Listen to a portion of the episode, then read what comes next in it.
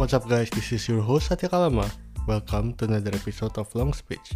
In this episode, we are joined by Nikki Suraya, C O O and co-founder of Goers.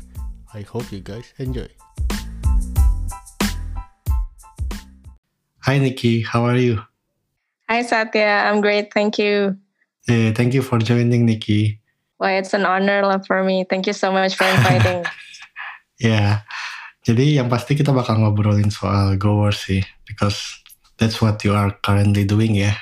Tapi sebelum yes, kesana, yeah. gue pengen pengen tahu juga sih dari masa kecil, from your early life. Can you share a bit about your childhood, Nikki? Like, what was it like? Mm, my childhood, it was fun. I was the only girl in the family. And I play a lot with my brothers. Also, we were living in a small house. We were, apa ya, mungkin keluarga biasa aja gitu ya. So, so I was very lucky to have a good education. From elementary school, we had a scholarship at the time when our financial was not as good. And then after that, I joined apa kalau sekolah junior, a normal junior high school ya, sekolah negeri, sekolah negeri. And then I learned a lot from that, and I think I learned a lot from my parents as well.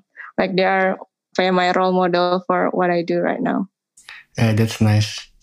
Nah, kalau gue lihat dari track record lo ya, dari study sama sekarang kan juga lo running a tech company kan. Kalau lo ingat atau lo tahu dari mana kayak lo bisa ada pertama kali ketertarikan soal teknologi ini?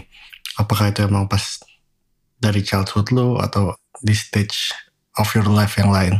Ah, oke, okay. Ini menarik nih. Pertanyaan ini bikin mikir gitu ya. When when was I got interested into technology? So I think if I remember during my early childhood, at the time when you had your first internet connection using cables hmm. and telephone, kayak ada suara tutut gitu kan sebelum beneran yeah. nyambung ke internet ya. I think using like a big old clunky P C gitu. I think that was the first time I got into like computers and really liked it gitu. Waktu itu main game sih banyaknya juga, but I think I got interested into the logic behind it gitu. I play along and then I, I love science for, since I was a kid gitu, jadi sering bikin eksperimen aneh-aneh gitu di rumah, and I think that's why I got into science gitu. But my parents thought I would become like a doctor. I think most parents are like that, right? Mm. Kayak when you were a kid, and then, oh, I think doctor is a good profession, gitu. Well, I still think now, until, until now, yeah, dokter itu a, a very, very amazing profession, but I think I'm not cut for it, gitu kan. So, but I still love science, I love logic, I love math. So, when I was at high school, di situ banyak belajar juga soal science and then computers. And then I think when, it was the time when you need to decide your major buat kuliah, gitu ya. Kayak mau daftar buat dokter kayak atau buat daftar I T gitu kan. And I still think I T is really my passion because I love to solve problems. Mungkin itu juga sih awalnya, kayak there is some sort of apa ya, kepuasan gitu ya, kepuasan diri ketika yeah I get to finish this gitu, kayak I kind of solve this logical thing gitu. And I was, I'm not a genius but I think I liked it gitu. I was a very curious kid gitu. Jadi from that on, terus ketika disuruh milih major, and then I decide, no, I think I really like I T gitu. Dan waktu itu sebetulnya, it was hard for me to get into I T B, but finally mm. I got it gitu. And I'm glad that I choose stay ya, waktu itu sekolah, pokoknya elektro dan informatika. I'm glad that I choose that. I have a lot of amazing friends in the I T B gitu. So I really, really happy that I choose the right major gitu sih. Oh, that's nice. Nah itu kan dari sisi teknologinya ya.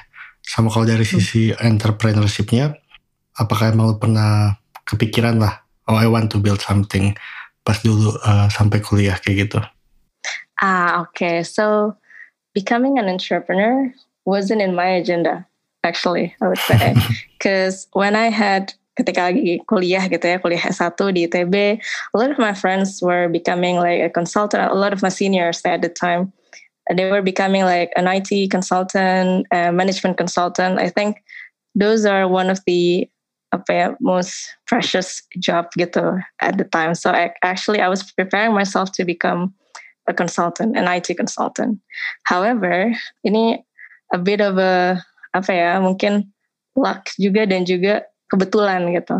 when I get back from my master degree, diarahin buat jadi apa kerja bareng sama venture builder. Maybe we can discuss this a little bit more later. Tapi in a way dari situ kayak I find kayak ternyata bikin bisnis itu sangat menarik gitu ya, karena bisa langsung berimpact kepada orang ketika kita bikin sesuatu.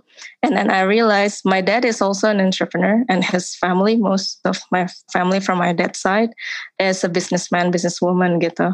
Because they're all my my dad is Chinese. Jadi kayak uh, apa namanya?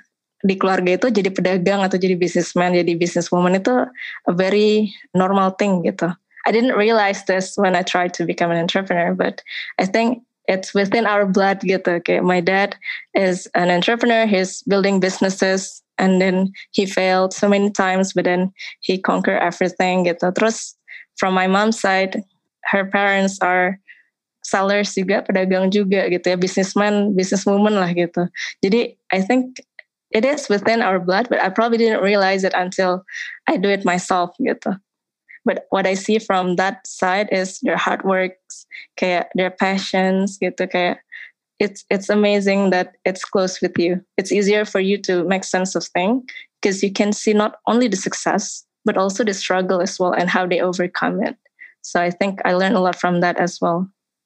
Wow, that's nice. Jadi mereka yang your parents yang entrepreneur ini gak pernah kayak nyaranin lu atau encourage you to become like them? Actually no, gitu. They, they were thinking, cause I love study gitu kan, kayak suka belajar gitu kelihatannya. Terus alhamdulillah bisa S satu di I T B gitu. Terus alhamdulillah, walaupun ya gimana-gimana banget gitu ya, just normal I T B students gitu. And then also had a chance to had my master degree.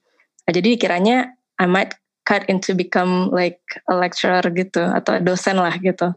So actually they never encouraged me to become an entrepreneur. The first time I told them that I work in this venture builder, building businesses, failed many times gitu ya, but learned a lot gitu. And then decided to build my own business. They were actually a bit afraid, like they were concerned, because at the time we need a stable financial support. And then I was thinking this is pretty risky journey, right? It's very risky. And they also think like, oh, if you try to build your business, when would you get married, et cetera, et cetera, gitu. They didn't, uh, apa ya, mungkin dia, mereka gak melarang gitu ya, tapi lebih ke concern aja. Still the decision is within me gitu ya, jadi uh, keputusannya itu tetap ada di aku gitu ya. So I'm, I'm very lucky that I have this freedom and responsibility about my life gitu. Jadi I can choose my own path gitu. Mereka cuman concern, so in the end gitu ya, mereka melihat bahwa I think it's it's a good thing for me gitu. Mentally we become more apa ya, lebih kuat gitu. Terus more aware of ourselves juga gitu. Ketika kita jadi entrepreneur, we have to know ourselves juga kan. So so that's a part that I think I didn't regret at all. And my parents, I think after I convinced them for probably around six months, uh, they were okay with that gitu. Wow, yeah. Yeah, we will talk more about that later sih, about your journey being enter entrepreneur ya. Yes, nah, yes. Ya, tapi habis lu lulus dari I T B kan ya, you mention lu masuk S dua kan di di luar negeri ya, mm-hmm. University of Warwick ya. True, true, Warwick Business School. Ya, sebelumnya lu mention lu pengen jadi I T consultant. Apakah waktu lulus I T B belum lu ngerasa mungkin belum cukup atau gimana sampai lu akhirnya harus attend this, you know, business school? Ah, okay, yeah, very good question. From my point of view at the time, actually I want to go for work sebetulnya. But my parents encouraged me to do a master degree. At the time, I didn't think much gitu. Jadi kayak, oh I think yeah, it's okay. Master degree will help gitu kan. And I think I can become consultant right away juga uh, after my study gitu. Jadi waktu itu lebih ke arah agak buru-buru juga ya sebetulnya decision untuk S dua, mempersiapkan sambil apa sambil mau nyiapin lulus S satu. It was very hectic time. I didn't know why I I'm okay with that plan. I don't remember, but but in the end kayak alhamdulillah gitu, I applied, got accepted, and then and do everything, like didn't even have like a time to rest at all gitu, karena abis lulus langsung kayak sebulan kemudian berangkat. It was it was crazy, but I was very apa ya, mungkin very lucky to have a very supportive friends and family juga at the time to help me with everything. So uh, waktu itu emang bisa dibilang dari awal udah berencana untuk jadi konsultan, but this master degree, master degree ini betul-betul kayak apa ya, plan yang nggak di-plan banget lah gitu, tiba-tiba terjadi. Ya udah, but but it was fun, it was fun. When you were still young and then you try to live abroad and then you know try to do everything yourself, kayak jadi lebih cepat aja sih pembelajarannya gitu. So it was a good, it was a good experience, especially ketika waktu di S dua itu I got I got a graduate internship with a company, an oil and gas company, and I was the only student at the time that needs to go back and forth to their office every day. Ketika kita lagi ngerjain tesis gitu, jadi I was the only one yang harus datang ke kantor gitu tiap hari. But it was a very very good experience for me to really understand kayak apa ya, the work the work of a U K company. It's a multinational company too, so I had an experience with talking with all these English people. I was the only Asian in the room. Kayak bahasa Inggrisnya susah banget. I would say kayak apalagi waktu itu bahasa Inggrisnya masih terbata-bata gitu ya. Jadi kayak wah, it was it was a very hard time, but they were very very nice people. And I also had this apa ya, kayak understanding their culture, the way they work. It was really good for me when I built my own business because some of the values that I had at the time, I kind of keep it with me until now. Wow, ya. Yeah. Ini yang pas di Philips ya, Philips sixty-six. Yes, yes, yes. It was in the Philips sixty-six. Uh, Philips sixty-six. Ah. Ya, terus apa kalau nggak pernah kepikiran kayak, oh, uh, maybe I could just, you know, stay and work in here instead of going back to Indonesia? I was thinking about that too, but it wasn't easy to get a working visa for an Asian person like me, especially I have no full-time experience previously before I got my master degree.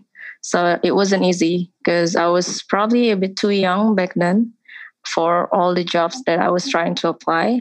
Second, I had no previous experience working in Indonesia at all. I, I had experience working like as an intern and also part-timing in Indonesia. Waktu itu I had a stint at Microsoft Indonesia. Terus I also had a chance to work with several software houses in Bandung, but it wasn't really like a real job, right? So it wasn't really considered if you were trying to get a job in the U K as a master degree, and because they need to pay for your working visa.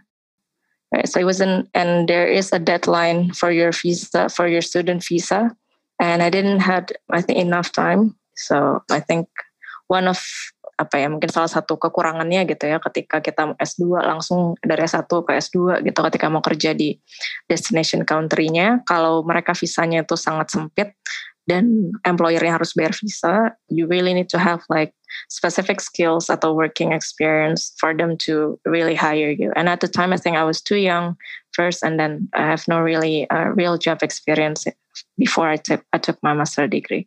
Jadi it's a learning apa ya, learning experience juga sih. Oh ternyata pas kita apply, oh ternyata ada requirement-nya A, B, C, D, F, G gitu. Jadi it was okay though. Karena kalau misalnya nggak pulang nggak jadi bikin Goers. That's true, that's true. Ya, dan akhirnya lu pulang dan diajak buat join this venture builders ya di P T Indonesia Technologies Venture. True, true, true. And it was actually a very, it's an accidental apa ya, kira istilahnya sebetulnya ini gak di plan juga gitu ketika kerja bareng di Venture Builder. So one of my good friend, P W panggilannya Francisca, uh, if you know her, she's also an entrepreneur.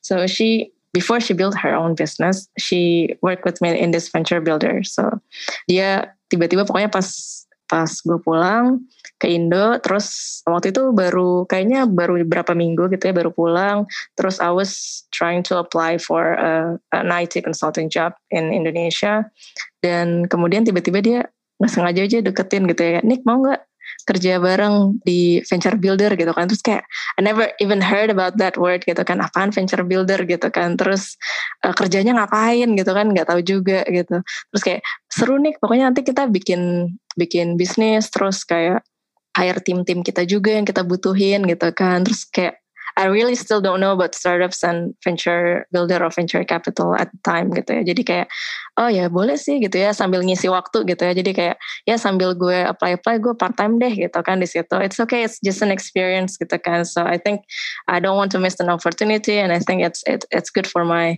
a growth for my learning process juga, so I accepted gitu, kayak oh ya oke okay, gitu. Waktu itu kebetulan sambil sering bolak-balik ketemu junior juga, apa sih, sharing my experience having master degree abroad gitu ya, sharing about business use cases with my juniors gitu. Jadi waktu itu ya sambil ngerjain itu, sambil part timing gitu ya, ternyata during the time when I built all these businesses with my friends, and also we hire some of our team juga gitu ya, some of the early founders and early teams gitu. It was a very interesting process because our boss gave us all the responsibility to build this. Dan bisnisnya tuh ada banyak gitu, gak cuma satu gitu. At the time, pertama-tama tuh kita bikin kayak empat bisnis gitu. They were like, I think three D printer services, ada juga yang terkait sama drone businesses for apa sih, buat kelapa sawit gitu dan segala macam gitu ya. Terus ada juga yang terkait sama kita mau ekspor sepeda kayu yang dibuat sama orang perajin Indonesia gitu ya, with all the technology and everything gitu. Terus ada juga yang tentang food business. For the, it was it was a mix of things actually for, from the business perspective. But the benang merahnya itu adalah it all utilize technology one way or another gitu dalam bisnisnya gitu. Ada yang pas lagi proses pembuatannya, ada yang untuk jualannya, ada yang memang kita waktu itu kita mau bikin business agriculture. It was very early days gitu ya, sebelum kayak all this agri-tech that you have heard right now gitu ya. Waktu itu kita nyobain, oh, kalau mau bikin tech buat agriculture tuh gimana. Jadi bahkan kita pelajarin kayak uh, masa pertu- apa, penumbuhan dan lain-lain gitu ya, teknologinya apa sih yang dibutuhin. But we kind of failed a lot juga gitu. So kayaknya dari dari tujuh atau mungkin delapan bisnis yang kita bangun gitu, I think four of them failed. Two of them are still there when I left gitu ya. One of them got acquired gitu with a bigger business gitu. Tapi I would say more failures than success at the time gitu. But I think from that experience I learned a lot gitu. Kayak I learned a lot and I'm really happy working with the team juga at the time. So it was a very precious experience for me too. I think I wouldn't dare to build my own business if I'm not having that experience too. Wow. Nah kan tadi lu mention kayak sebenarnya, you know, initial intention was just to learn and still applying kan, apply apply. True, true, true, true. Nah ter- tapi pas yang lu apply apply, apakah ada pernah akhirnya lu dipanggil terus you choose to stay in that venture builder atau gimana? Oh, true, true, true, true. Okay, I skip some steps ya. Jadi, um, I think I was part timing for three months gitu. Di bulan kedua kayaknya I have some calls with uh, consultant firms gitu. And I did all the interview and stages. Tapi ketika kayak when it's the decision whether I want to continue gitu ya, whether I want to continue all these interview stages atau kayak lanjut di venture builders, then I decided to kayak okay, I think I really love this gitu ya, I like the apa ya, mungkin the experience itu gitu, kayak bukan pressure ya, tapi mungkin kayak di apa ya, mungkin orang bilangnya tuh kayak apinya gitu, ketika kayak tiap hari kayak you know why you wake up every day in the morning, kayak there's something interesting to solve gitu. Terus kadang waktu itu kayak kita bahkan harus set up businesses, kayak something I never even do gitu ya, kayak we have to set up businesses. Terus kayak ada yang harus belajar tentang ekspor impor, ada yang kayak kita harus kayak connect sama orang-orang di luar negeri yang mereka adalah seller dari barangnya, kita harus jadi distributornya, dan terus kayak gimana caranya go to market strateginya. It was like very hectic Uh, apa ya, very hectic time, tapi kayak I enjoy every moment gitu gitu sih. Jadi kayak I think I was like, even though I was part timing, it wasn't really like part time gitu lah, it was like a full time job, but just part time. Mungkin kayak waktu itu masih kayak belum komit banget kan, tapi during that time I was really apa ya, into it gitu lah. I really like building something from zero and then knowing where to go, atau istilahnya waktu itu kayak harusnya buat bikin ini gimana gitu ya, mesti mesti kayak gimana. And then it turns out we made mistakes, terus ternyata oh ternyata kita harus nggak boleh kayak gitu gitu ya. Ada juga masa di mana kita harus tektokan sama uh, vendor di China gitu ya, kayak gimana nih nyambung atau enggaknya gitu kan, nyobain gimana cara dapat deal yang terbaik, dapat harga yang terbaik gitu kan, kayak communicate with all this banget. Waktu itu kita komunikasi gitu kan, terus gimana make sure everything works well dan sesuai sama timeline gitu. It was very interesting sih, I would say at the time ya. That's why I have kayak waktu itu like, mikir lah kalau venture builder ini kan you build businesses, but you don't own it, gitu.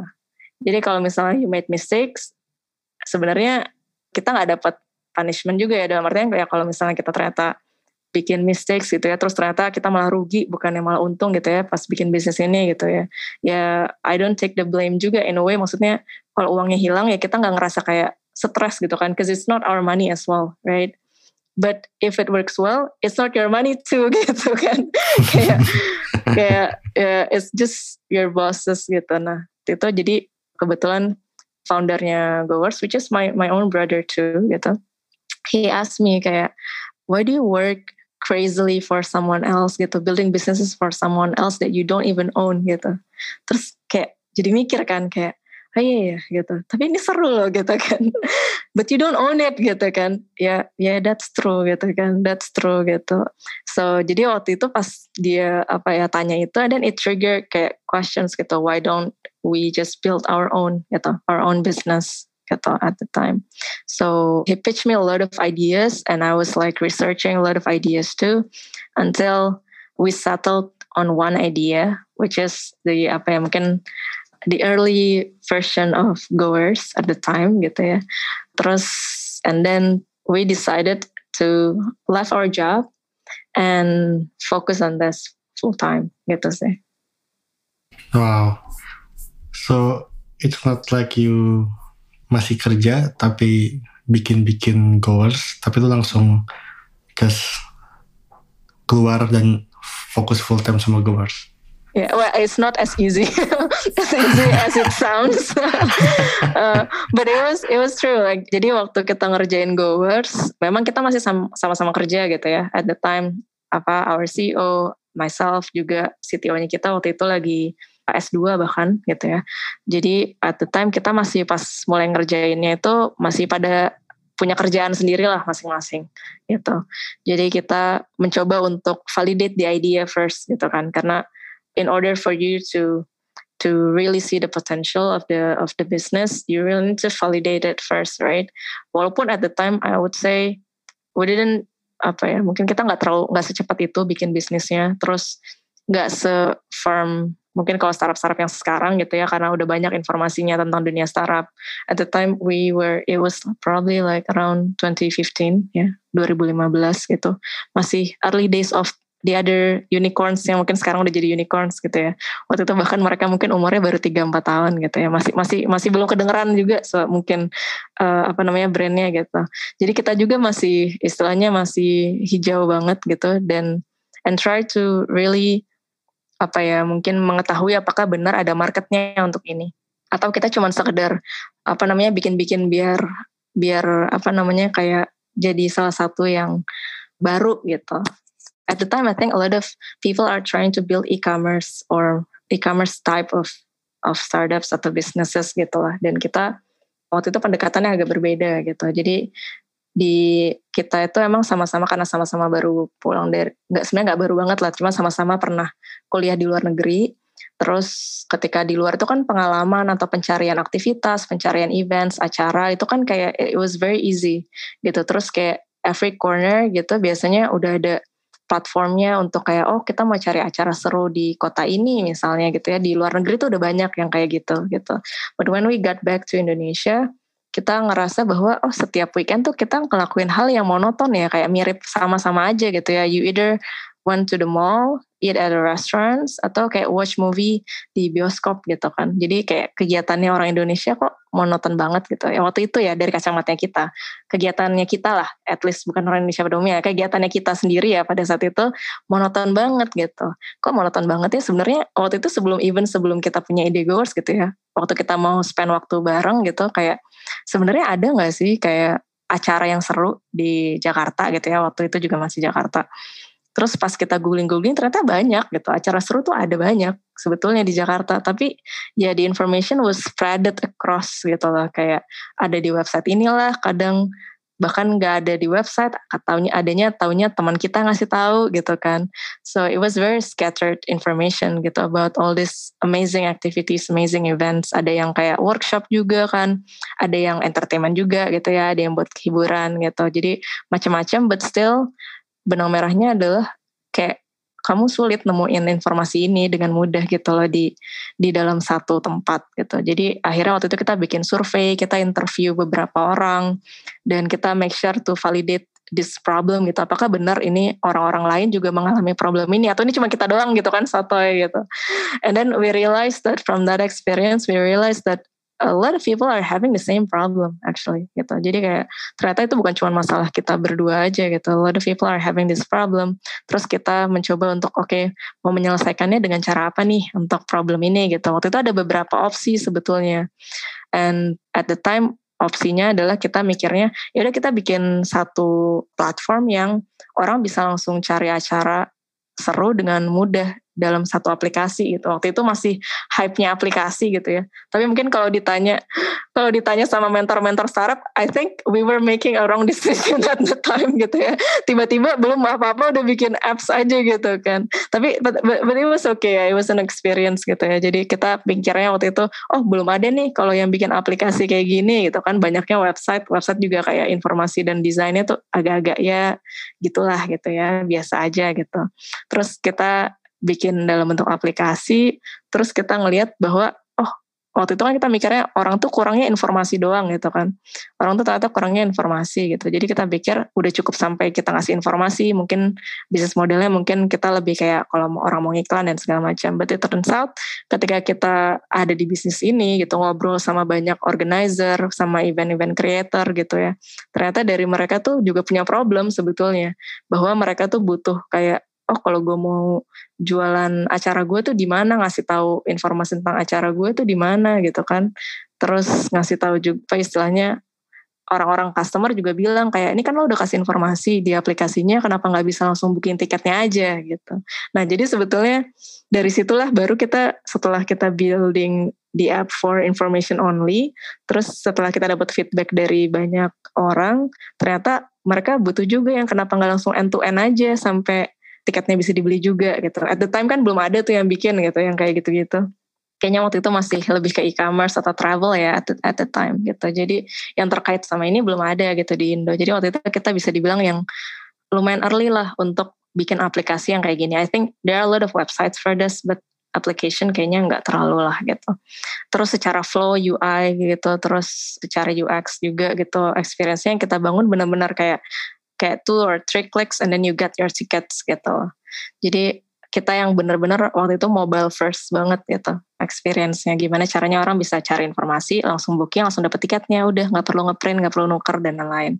Karena emang salah satu problemnya orang at the time ya waktu itu, ketika ada uh, acara-acara, pasti kita harus nuker tiketnya nih sehari atau dua hari sebelum acaranya, which is such a hassle banget kan buat acara-acara yang uh, apa namanya di Jakarta, at the time ya, at the time, ini before like talking about right now gitu. Jadi waktu itu experience-nya ya kita banyak benar-benar banyak belajar, dapat feedback juga dari customer-nya kita, dari partner-partner, which is event organizer ya at the time, partner-partnernya kita gitu. Jadi dari situlah kita bikin ada apps-nya, ada website-nya sekarang juga gitu ya. Terus orang sekarang udah bisa masukin, istilahnya udah bisa bikin acara sendiri without us being involved gitu. Jadi mereka udah bisa langsung bikin sendiri acaranya, apa istilahnya publish acaranya sendiri gitu ya, terus langsung jualan gitu without we needed to approve anything or what gitu. So it was as easy as click and then connect with your customers lah gitu. Wow, seru banget tuh.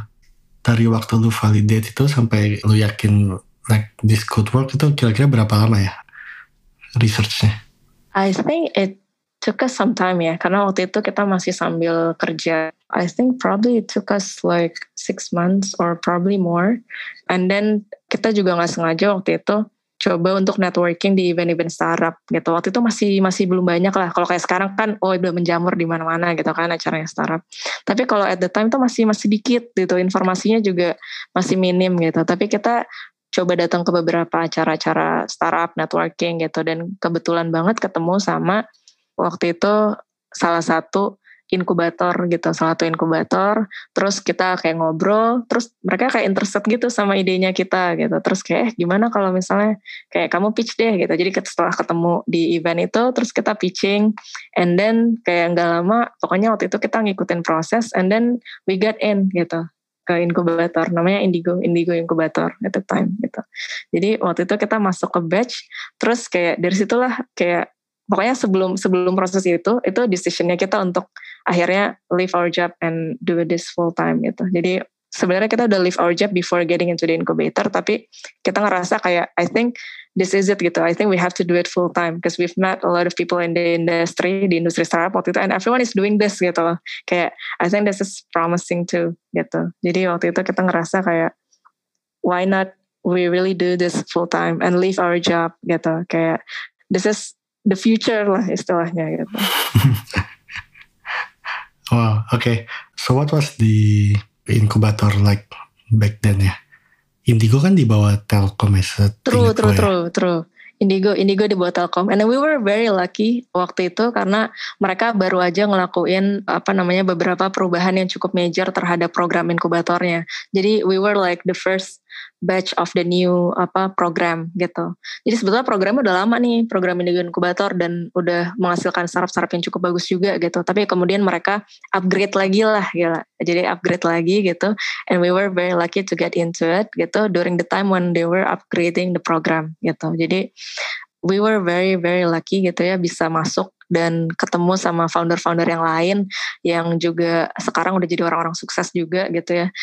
Di programnya itu kita benar-benar kayak di drill gitu loh, untuk banyak belajar gimana sih cara ngevalidate bisnisnya, kayak matriks apa yang penting buat bisnisnya kita. Terus kita ketemu sama mentor-mentor yang keren banget gitu, ada beberapa bahkan mentor-mentor dari luar negeri yang dibawa buat kita gitu. Cuman memang I would say at the time kita cukup overwhelmed juga ya, kayak kaget gitu loh, kayak wah kayak ternyata banyak banget gitu. Even though I, I've been in the venture builder, tapi kan itu lebih kayak learn on the go gitu kan, without any apa ya, mungkin structured mentor atau gimana gitu ya.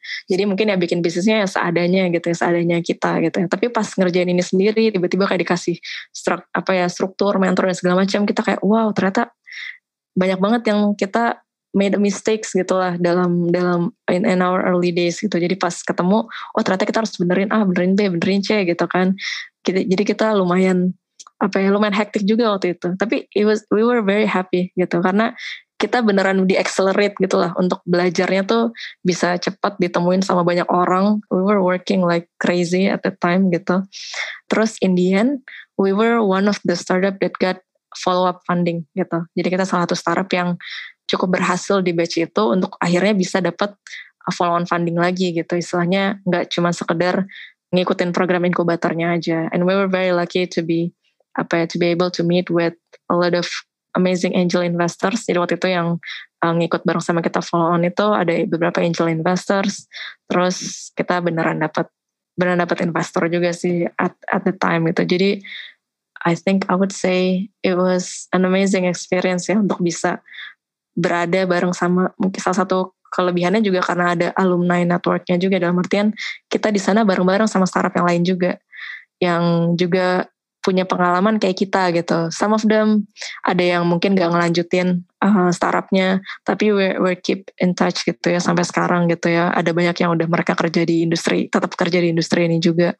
Jadi dari situ istilahnya kita nggak sendirian gitu, ngalamin semua ups and downs-nya bikin startup. Cause cause what apa ya, mungkin what people see in the media itu kayak biasanya mungkin yang meriah-meriahnya gitu dari sebuah, dari membuat sebuah startup gitu, yang oh si A dapat funding ini, si B dapat udah dapat deal ini gitu kan. Kayak mungkin yang dibaca sama banyak orang di media tuh all the good things in startup, which is fine gitu ya.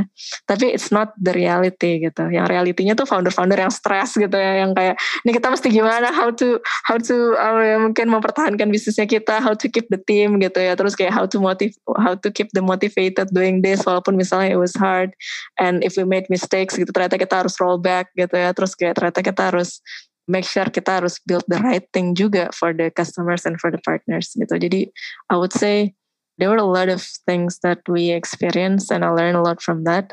I'm happy that I'm a part of this incubator network, uh, a part of Telkom. Kita juga waktu itu di follow on sama M D I Ventures. M D I Ventures is apa, venture capital armnya Telkom gitu ya. Jadi kita apa ya, cukup beruntung lah bisa berada di network ini, karena banyak istilahnya banyak startup juga yang diinvest sama mereka and we can learn from them gitu. Kita kayak lumayan deket juga sama beberapa startup founders yang lain gitu. Wow, that's quite a story ya. Hmm. It was very interesting. Nah, mungkin gak ada habisnya kalau ceritain masa-masa gitu. Ya, oke. Okay. Dan akhirnya kan lu jadi founder lah ya. You manage Goers with your co-founders. Dan yang gue pengen tahu sesuai sesuai ekspektasi nggak sih sama Ina hmm. before you start? Kayak tadi kan di venture builders, maybe you have some taste ya, taste of building something new. Kayak yang lu juga bilang kan. If it's your own company, pasti beda lah. Like success or fail, it will impact you directly kan. True, so, true, uh, true, yeah. true. I would say the part that I already know from the venture builder experience adalah bagian yang excitingnya gitu ya. Kayak solving problems, kayak validating the business, building the business modelnya baiknya kayak gimana. Terus talking with hiring team gitu ya. Kayak gitu-gitu kayak I think I kinda taste that gitu ya, udah ada gitu dan it's the same thing gitu. But what I didn't expect gitu ya, salah satunya adalah it's the struggle and also kayak the pressure juga gitu. Because when I was at Venture Builder, seperti yang tadi disampaikan, ya kalau fail atau enggak, sebetulnya it wouldn't impact me directly gitu. Tapi when we failed at this gitu ya, ketika kita waktu itu sempat kayak dapat atau enggak ya follow on fundingnya gitu kan, ada yang kayak gitu gitu. And then how do we keep the team gitu when we running out gitu ya, when we're running out of cash gitu ya. It was like the struggle of our founders, gimana cara kita make sure timelinenya, apa sih runway-nya kita sama kayak the next fundraising timeline gitu ya, itu match gitu. It was very crazy gitu ya. Mungkin itu suatu hal yang apa ya, nggak bakal dirasain kalau misalnya kita emang nggak jadi founder gitu. Nggak bakal kita rasain kalau misalnya kita nggak bikin bisnisnya kita sendiri gitu. It was probably mungkin nggak nyangka ternyata seberat itu gitu. Kayak ternyata seberat itu jadi founder, kayak tanggung jawabnya tuh besar banget gitu. Karena tim kita juga kan berarti kita bertanggung jawab atas hidupnya mereka juga gitu kan. And and also their families gitu, not only them but also their families that they support gitu. Jadi mungkin salah satu apa ya, salah satu pressure-nya itu adalah kesana gitu ya. When we didn't achieve kayak our target atau misalnya kita missed, kind of missed our timeline gitu with the fundraising atau apa gitu, itu was probably one of the hardest moment gitu for us. And especially ketika running Goers kayak in twenty seventeen or twenty eighteen, it was probably one of our darkest moment. It was very tough. It was very tough gitu. I was even thinking about um, apa ya, mungkin I kind of have suicidal thought, but not that bad gitu ya. Nggak sampai yang kayak I did anything, but it was that bad that I think like, do I still need to live gitu? Kayak at at at the time gitu. It was it was very crazy gitu sih. Jadi I think that part, I didn't expect that I would be that low gitu. Kayak I would be that down gitu with my own life gitu. Jadi so that part I hope wouldn't need to apa ya, mungkin semoga tidak ada founder yang ngalamin seperti itu atau apa ya, I, I hope I wouldn't get back to that stage anymore gitu sih. Wow, that's yeah, that's deep ya. Um, uh, yeah. Yeah, may I know like what happened exactly at that time? Can you share a bit, like um, the worst case? Kalau nggak pernah kepikiran kayak, uh, ya yeah, maybe I can just you know quit Goers and maybe work somewhere gitu. I mean with your experience, harusnya kan you can get a good job kan. Mm-hmm. At that time I see, juga I see, gitu. I see. Hmm. True, true, true. So I think one of the lowest moment were when we know that we made mistakes gitu. Ketika kita fully focused on the app, but we understand that the um, reality of business, you still need to have, at the time ya, ketika nama kita belum besar gitu, you need to have an easy way for customers to reach your business atau to reach you gitu. Which is at the time masih lebih ke arah kayak webs- website gitu ya. Jadi waktu itu kita, I would say we kind of fully focused on app, but didn't really achieve the target that we thought we would be able to achieve gitu. And then we realized that apa ya, kok jadinya lebih besar pasak daripada tiang ya untuk kita make sure this business afloat gitu. Jadi uh, waktu tahun akhir, kayaknya akhir twenty seventeen awal twenty eighteen, we kind of decided to um, change course of our business. Tadinya kita banyak fully focus on the apps, pulling content gitu. Jadi kita punya tim khusus buat masukin konten-konten acara-acara seru, tempat-tempat seru gitu ya, yang ada di banyak kota di Indonesia. Kita juga waktu itu udah sempat kerja bareng sama uh, bioskop juga ya waktu itu. Dan apa ya, but it doesn't really work that way gitu loh. We didn't really achieve our revenue target at the time gitu. Terus, and then we realized that I think apa ya, melihat dari bisnis side-nya, ada yang harus kita ubah dari cara kerjanya kita gitu. So I need to part ways with some of my best team gitu ya at the time. I think that was probably one of the lowest moment gitu. I have to part part ways with some of them, although we know we work together very well gitu. And then we need to really change the business supaya kita bisa, istilahnya at the time we need to scale the way we put content. Jadi bukan, harusnya bukan tim kita lagi yang input content, but we we should allow people to input their own content on our side gitu. Waktu itu gitu. Jadi akhirnya kita change the business, we change the way we operate the business. Jadi we have to part ways with some teams and we really need to focus our effort into apa ya, sesuatu yang beneran bisa ngasih impact ke bisnisnya, which is deals and revenues at the time. So we really apa ya, mungkin keep the core team at the time gitu. It was probably one of the apa ya, lowest moment. Ada juga tim-tim kita yang harus berkorban bareng sama kita untuk make sure the business is alive gitu ya, tetap bisa berjalan walaupun waktu itu kita nearly running out gitu.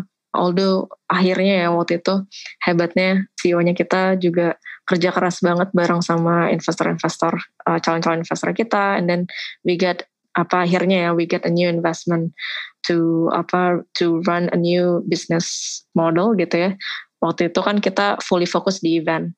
Nah, and then we realized kayak during the time when we built Goers, actually our business is not only for work, works for events aja gitu kan. Tapi kan benang merahnya itu adalah teknologi yang kita provide for any kind of experience gitu. Dan experience ini tuh bisa bentuknya tuh bisa events, bisa activities gitu ya. Bisa istilahnya bisa kalau kita mau pergi ke tempat-tempat wisata gitu ya, tempat-tempat rekreasi gitu. They also need our system atau our platform juga gitu, karena digitalisasi itu suatu hal yang gak mungkin bisa mereka hindari istilahnya gitu. Mereka sekarang kerja bareng sama e-commerce-e-commerce atau istilahnya travel commerce gitu ya. Tapi jadinya kan mereka gak punya, si tempat-tempat wisata ini gak punya kemandirian gitu ya. Mereka sendiri kalau mau jualan tiketnya mereka gimana gitu. Jadi sebetulnya benang merahnya ada di this ticketing, booking, registration system for not only events but also any type of experience like venues gitu ya, atau istilahnya tempat-tempat wisata, tempat-tempat rekreasi gitu. Jadi disitulah kita akhirnya not only focusing on events but we are focusing on a more sustainable business model where we work with all these venues, recreational parks, recreational activities yang mereka emang tempatnya tuh udah ada gitu ya. Mereka punya lokasi tempat wisata, destinasi wisata kan udah pasti ada terus kan di sana gitu. Kalau events kan dia kamu bikin sekali and then it finish gitu ya. Terus harus kerjasama lagi and then it finish. Kalau venue you work with them gitu ya, and you will work with them for as long as the venue is still there gitu kan. Jadi so that's why we kinda apa ya istilahnya shift the business gitu. And dari situlah kita bisa grow very fast gitu. Jadi waktu after our lowest moment, I think it's true when people say your lowest moment will apa ya get you stronger gitu. Jadi I think that's what it teaches me gitu. Jadi gak cuma sekedar untuk saya sendiri juga gitu ya, tapi untuk untuk beberapa tim kita juga gitu. I'm very lucky to have teams that are very loyal with us gitu, dan mereka sangat tinggi ownership-nya gitu ya, that they, they keep with us through the ups and downs gitu. So I'm very grateful for them gitu ya, untuk kerja bareng sama kita, karena emang during this lowest moment is where you know gitu ya, bahwa siapa-siapa aja orang yang akan tetap mau bertahan bareng kita juga gitu, dan istilahnya mau go through the struggle gitu. And I was very lucky that all of our core team itu sangat berbaik hati gitu ya. Mereka mau go through this phase together. And then istilahnya alhamdulillahnya gitu ya bisa get through the challenge. And then bukan sukses lah, mungkin get through the challenge. And then bisa grow the business until what it is today. Thank you for the story. Nah, kalau satu lagi yang gue interested banget dari lu manage Goers adalah you manage this with your brother ya, oh, si true, Sammy true, ya. True. Ya, yes, yes, yes, with Sammy. Yes, yes, yes.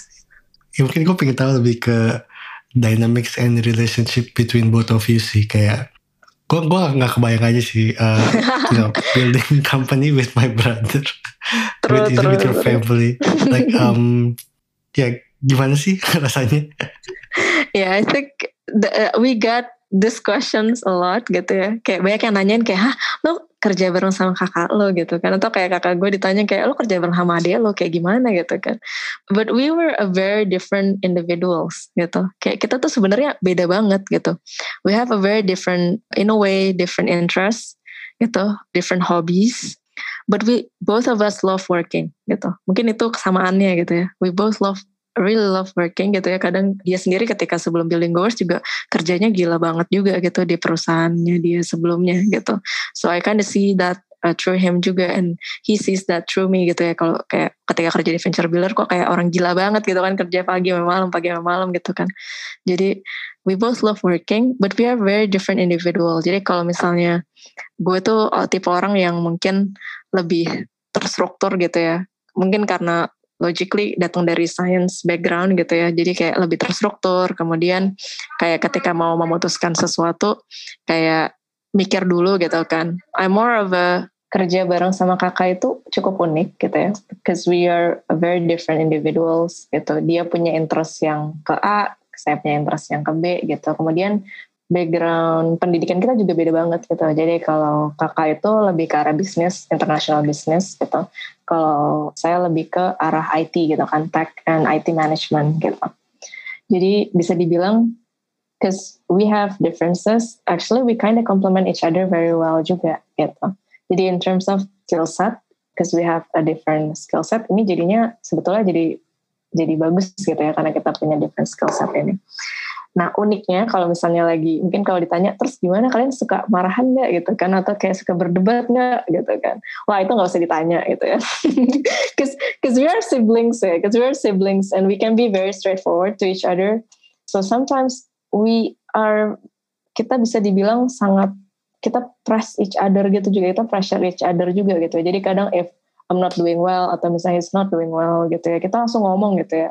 Mungkin it, it kind of sounds harsh gitu ya, tapi sebenarnya it's it's a tough love lah gitu ya. Jadi maksudnya kita kita ngomong gitu karena kita care gitu.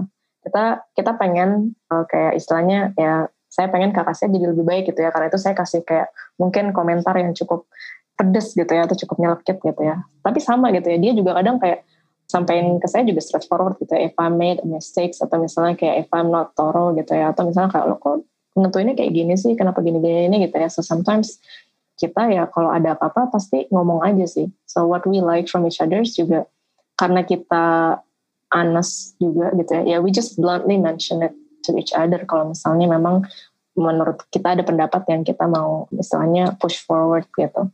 Dan hebatnya dia tuh gak melihat kayak kayak gue tuh adiknya gitu ya, atau misalnya ngelihat gue tuh kayak perempuan gitu ya. He doesn't see me in that apa ya, in that way kalau lagi kerja gitu ya. Jadi he sees me as an equal partner gitu. That's what I like juga sih from working with him gitu. Jadi karena itu I always try to deliver my best, dan dia juga sama gitu, always try to deliver his best juga gitu. Jadi walaupun kita have differences atau mungkin kita sering cekcokan gitu, kadang tim kita kaget gitu kalau misalnya kita lagi meeting nih gitu, terus kayak kadang-kadang kita kayak loh kok gitu gitu, misalnya kita kayak saling apa ya, kita nggak nggak nggak berkata kasar, cuman kayak kita mungkin agak pedes gitu ya satu sama lain. Biasanya tim kita kaget gitu, gila ini kayak ada kakak galak banget gitu kan gitu. Kayak tapi sebenarnya actually it was the way we apa ya tell our opinions gitu, bahwa every opinion matters gitu. Dan walaupun misalnya dia C E O gitu ya, posisinya lebih tinggi gitu daripada daripada saya gitu, tapi still it's all about what we want to achieve and what we want to pursue gitu. Kalau misalnya kayak opininya kita tuh penting bahwa untuk mengarahkan kita ke jalan yang benar, ya it's all about the opinions, not about kayak the the person gitu loh, lebih ke isi atau konteksnya gitu. Jadi so it was fun kayak I would say, karena kadang uh, kelebihannya juga ya, karena adik kakak waktu masih satu tempat gitu ya. Jadi kita ya kalau mau ngobrol atau diskusi ya nggak ada waktunya gitu ya, kapan aja bisa gitu. Jadi istilahnya mau sambil lagi makan gitu kan, mau lagi ngapain gitu, kita bisa diskusi bisnis gitu. Mungkin kaget juga sih buat keluarga kita pas awal-awal, karena kayak ini lagi makan bareng gitu kan, ngomonginnya kerjaan terus gitu. Tapi it's actually apa, a good thing juga sih gitu, karena kita jadi bonding bonding terus gitu, and we kinda separated from each other gitu, karena dia kuliah di luar negeri, saya kuliah, kayak saya sempat waktu itu uh, S M A-nya di asrama, jadi I wasn't at home gitu ya, dia juga kuliahnya jauh di B S D apa, jadi ngekos waktu itu, terus jadi kita sebenarnya sebelum kita kerja bareng itu kita jarang ketemu gitu, kayak tujuh tahun separated, so it was the first time again we get together gitu. Dan we kinda try to apa ya, spend waktu bersama lebih lama gitu ya, untuk pasti istilahnya menggantikan waktu yang kita hilang lah istilahnya, waktu kita bareng gitu. So it was actually good gitu, I would say gitu. Kayaknya ada banyak juga kan bisnis-bisnis yang dibangun sama keluarga apa ini, in a way adik kakak. Tapi this is not a family business ya, Goers. It's not a family business because uh, our other co-founders is friend of mine gitu, dan timnya kita juga not families gitu. So this is just a, a normal business gitu. Cuman foundernya adik kakak gitu. Hmm. Wow. Uh, orang tua pernah komen nggak sampai pas awal-awal mungkin atau sekarang? True, true, true. Orang tua juga kaget gitu ya. Kok mau gitu kan kita bikin, istilahnya bikin bisnis bareng. Apalagi saya yang mungkin tipikalnya lebih kayak kerja terus logic gitu kan. Kalau misalnya kakak saya lebih kayak business minded banget gitu kan. Terus kayak take it, take any kind of risk gitu ya. Kalau saya lebih kayak, oh kalau ada risiko kayak mesti mikir-mikir dulu gitu kan. Dan mereka kaget juga. Pertama karena kok, pertama kenapa mau ngerjain bisnis gitu ya, kedua ngerjain bareng-bareng lagi gitu kan, jadi in terms of financial stability ini kayak kalau jatuh jatuh dua-duanya gitu kan.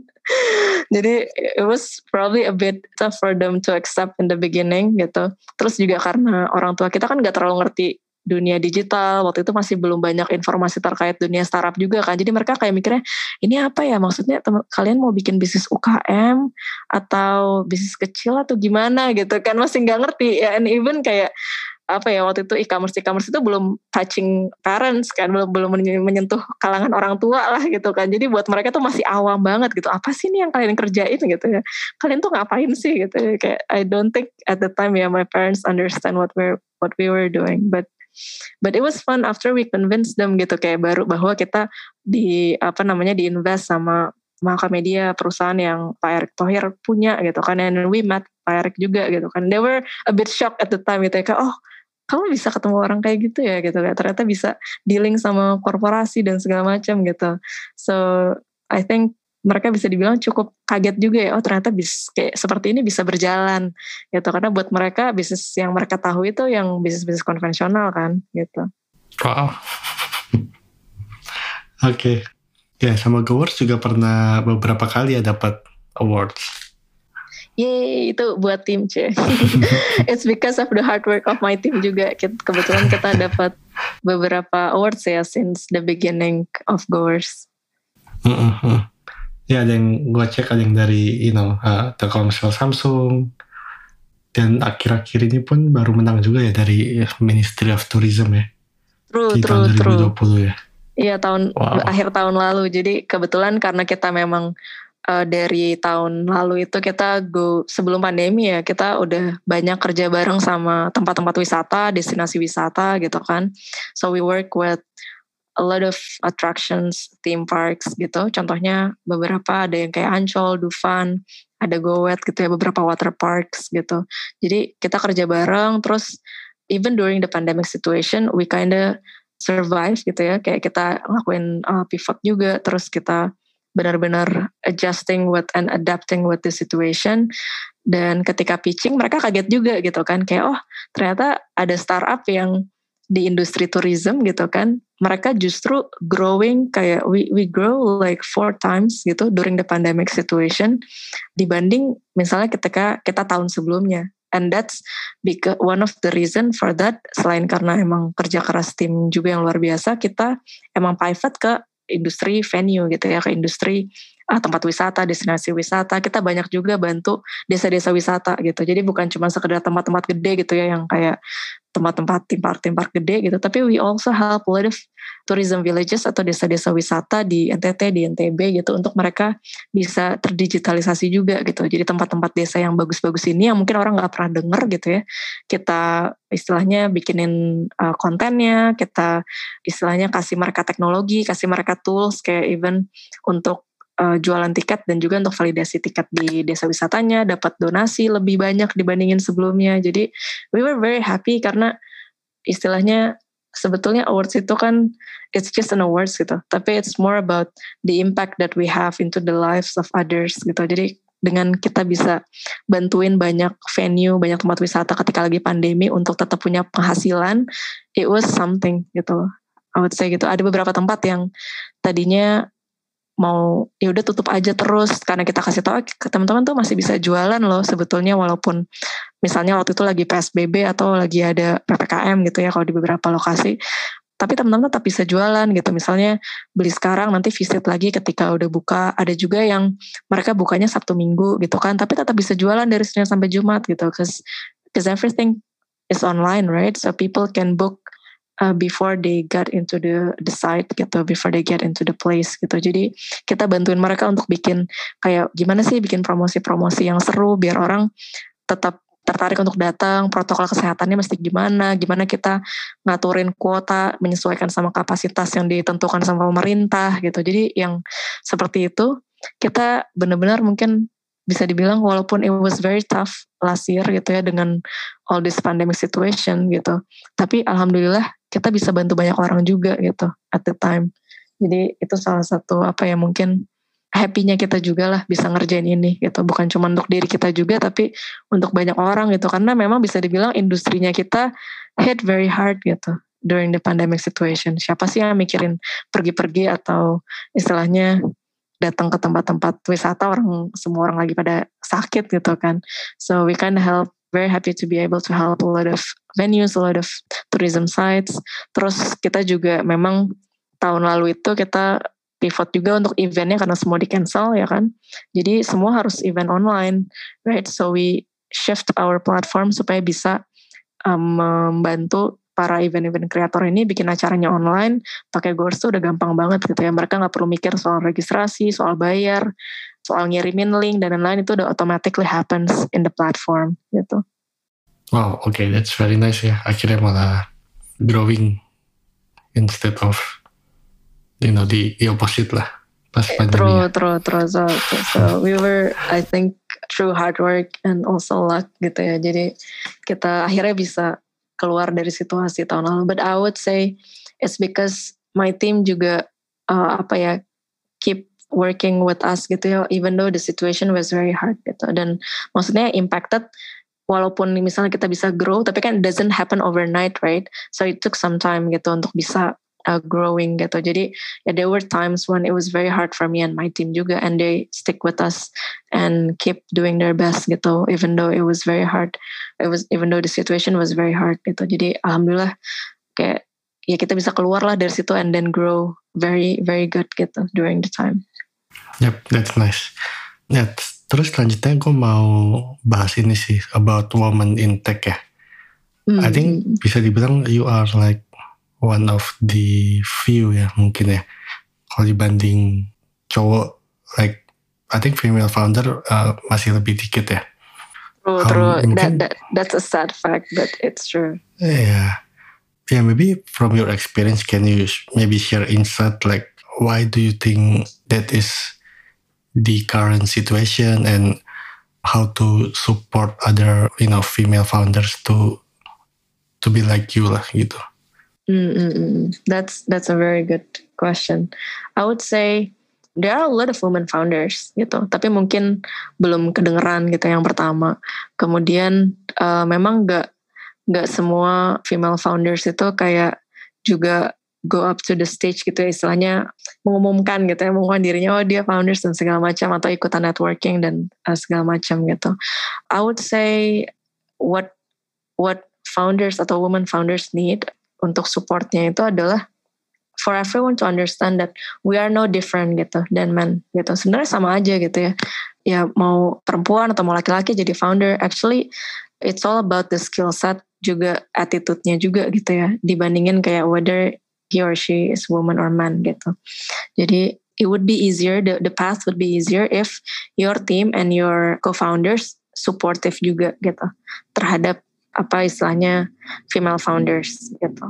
And I'm very lucky to have apa co-founders yang supportive, tim juga sangat supportive gitu ya.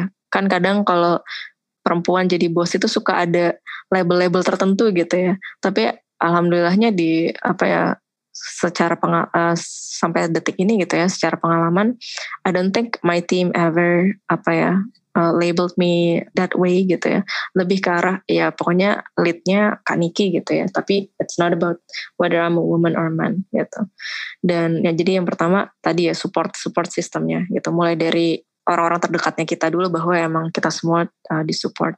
Yang kedua memang I would say we need to encourage each other gitu. Jadi kalau misalnya if I find other female founders atau misalnya other founders that probably are struggling atau mungkin mereka belum ter-highlight gitu ya, I would reach out and help juga sih. Uh, kemarin ada beberapa, jadi I keep re- good relationship with some of other female founders. Jadi kadang-kadang kita juga ada call gitu sama beberapa. I, I keep the I keep in touch with them gitu. And I think right now there are a lot of programs that supports women to be founders gitu. Ada beberapa sekarang program yang banyak and I really support that gitu. Ada juga salah satu event organizer yang kerja bareng sama Goers, namanya Generation Girl.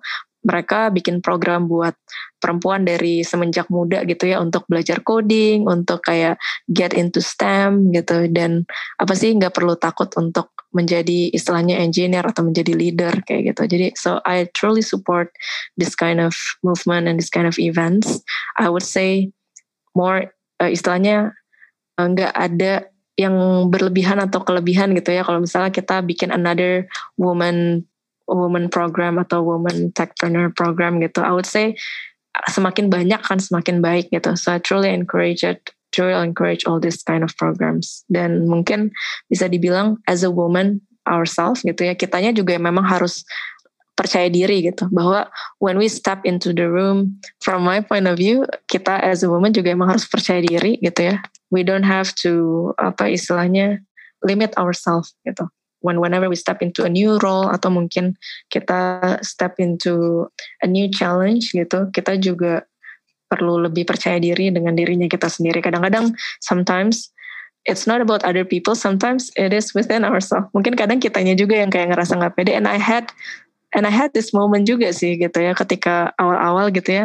I had this moment when I felt like I'm probably not good enough, atau misalnya I'm not ready for for these things gitu ya. Ada sih momen-momen seperti itu, tapi tentu ketika kayak ngobrol ya sama co-founder, ngobrol sama tim gitu, mereka kayak lift me up gitu. I think it's very important to have this uh, support system juga.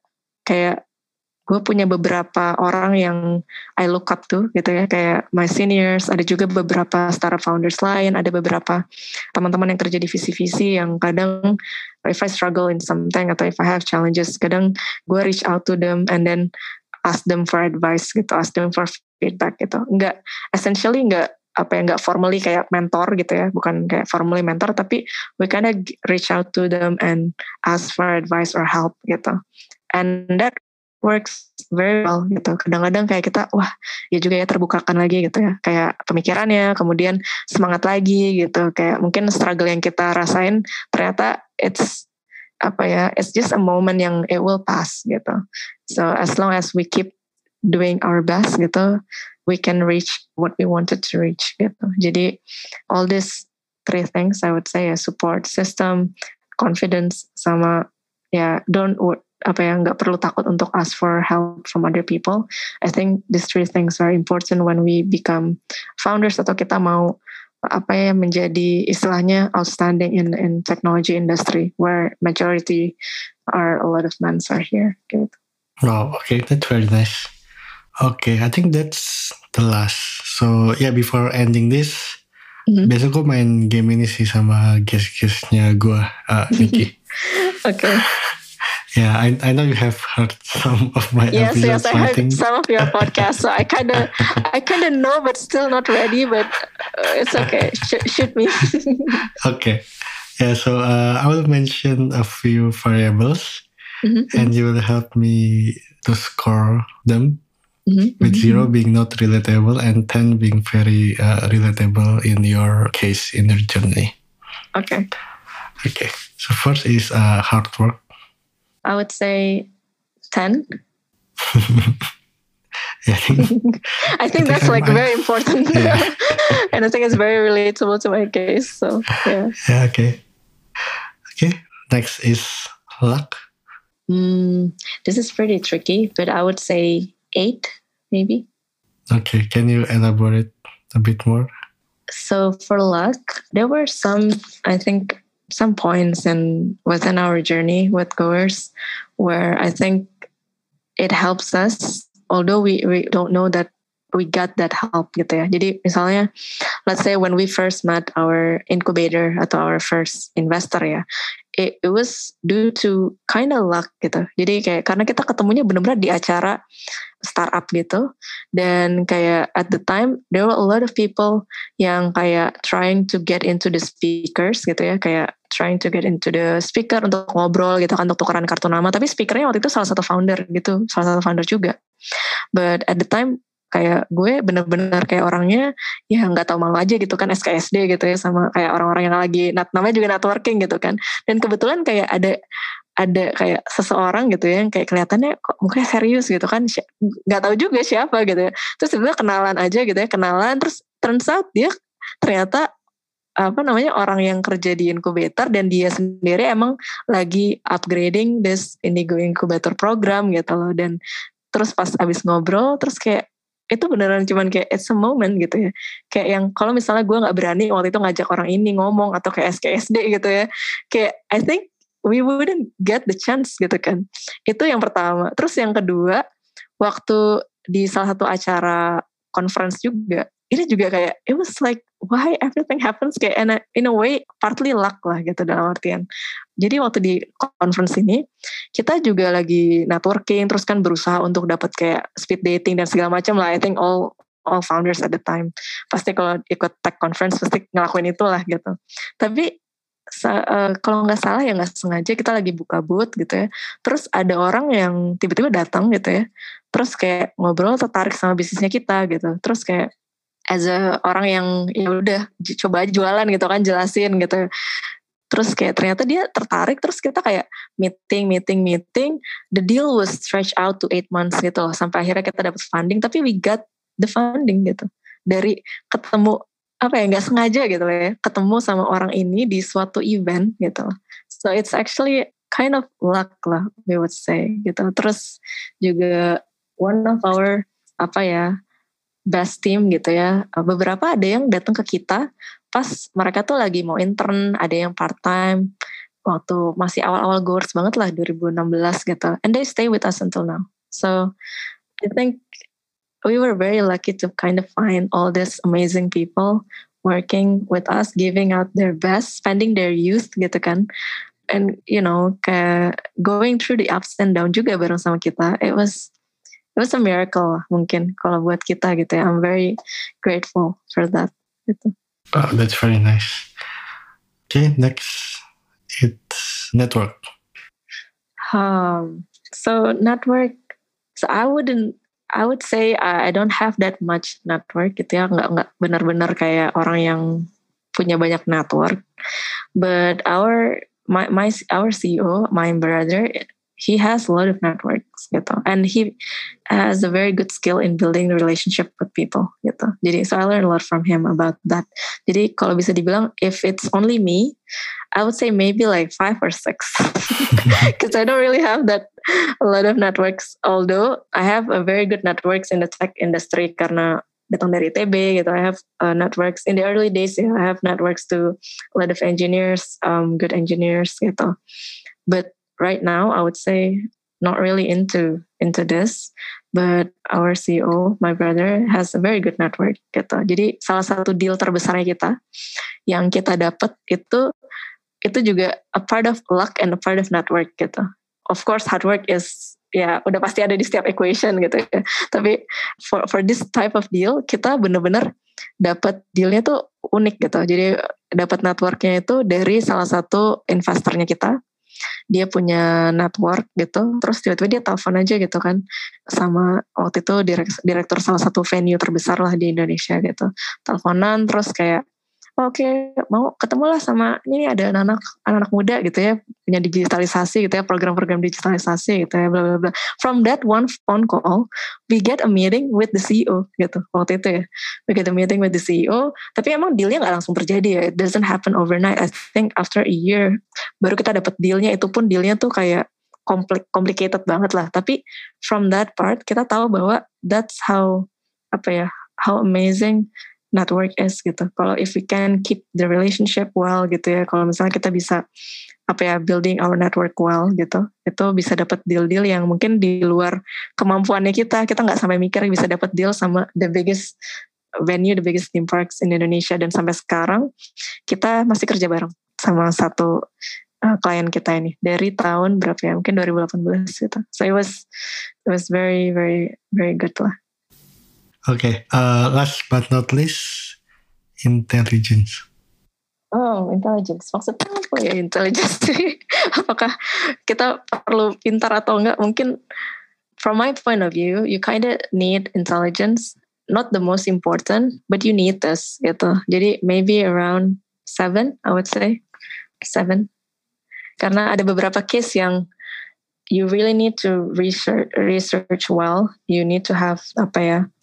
Good analysis and critical thinking gitu untuk bisa melakukan hal yang diperlukan. So I would say seven, not the most important, but it's still an important part of the equation. Oke, okay, thank you very much Nikki. Jadi kita udah ngobrol sekitar satu jam ya, satu jam lewat dikit lah mungkin. Yes, yes, uh, yes. Thank you for the sharing, for the story, and uh, I hope ya orang-orang yang dengerin bisa belajar lah dari your journey. Before we really end this, do you want to share like maybe if you know people want to reach out to you, uh, mereka bisa kemana, atau bahkan how can people, mungkin jarang sih yang masih belum tahu Goers ya, tapi kalau misalnya mereka belum tahu dan mau tahu lebih lanjut, where can they go to find out about Goers? Yes, yes. Thank you very much juga, Satya. It was very nice chatting with you. Kayak mungkin banyak cerita-cerita yang kepanjangan diceritain, but I hope it inspires your uh, listeners juga. So if anyone wants to reach out, you can reach out to me through Instagram, ada at Nikki Suraya. You can also email me, nikki at goersapp dot com. And if you want to know Goers more, you can visit our Instagram at goersapp. Or you can go to goers dot co slash gem, G E M, G E M, gitu. You can go there. Thank you. Wow, okay. Thank you very much, Nikki, for the time. Have a good rest. Bye-bye.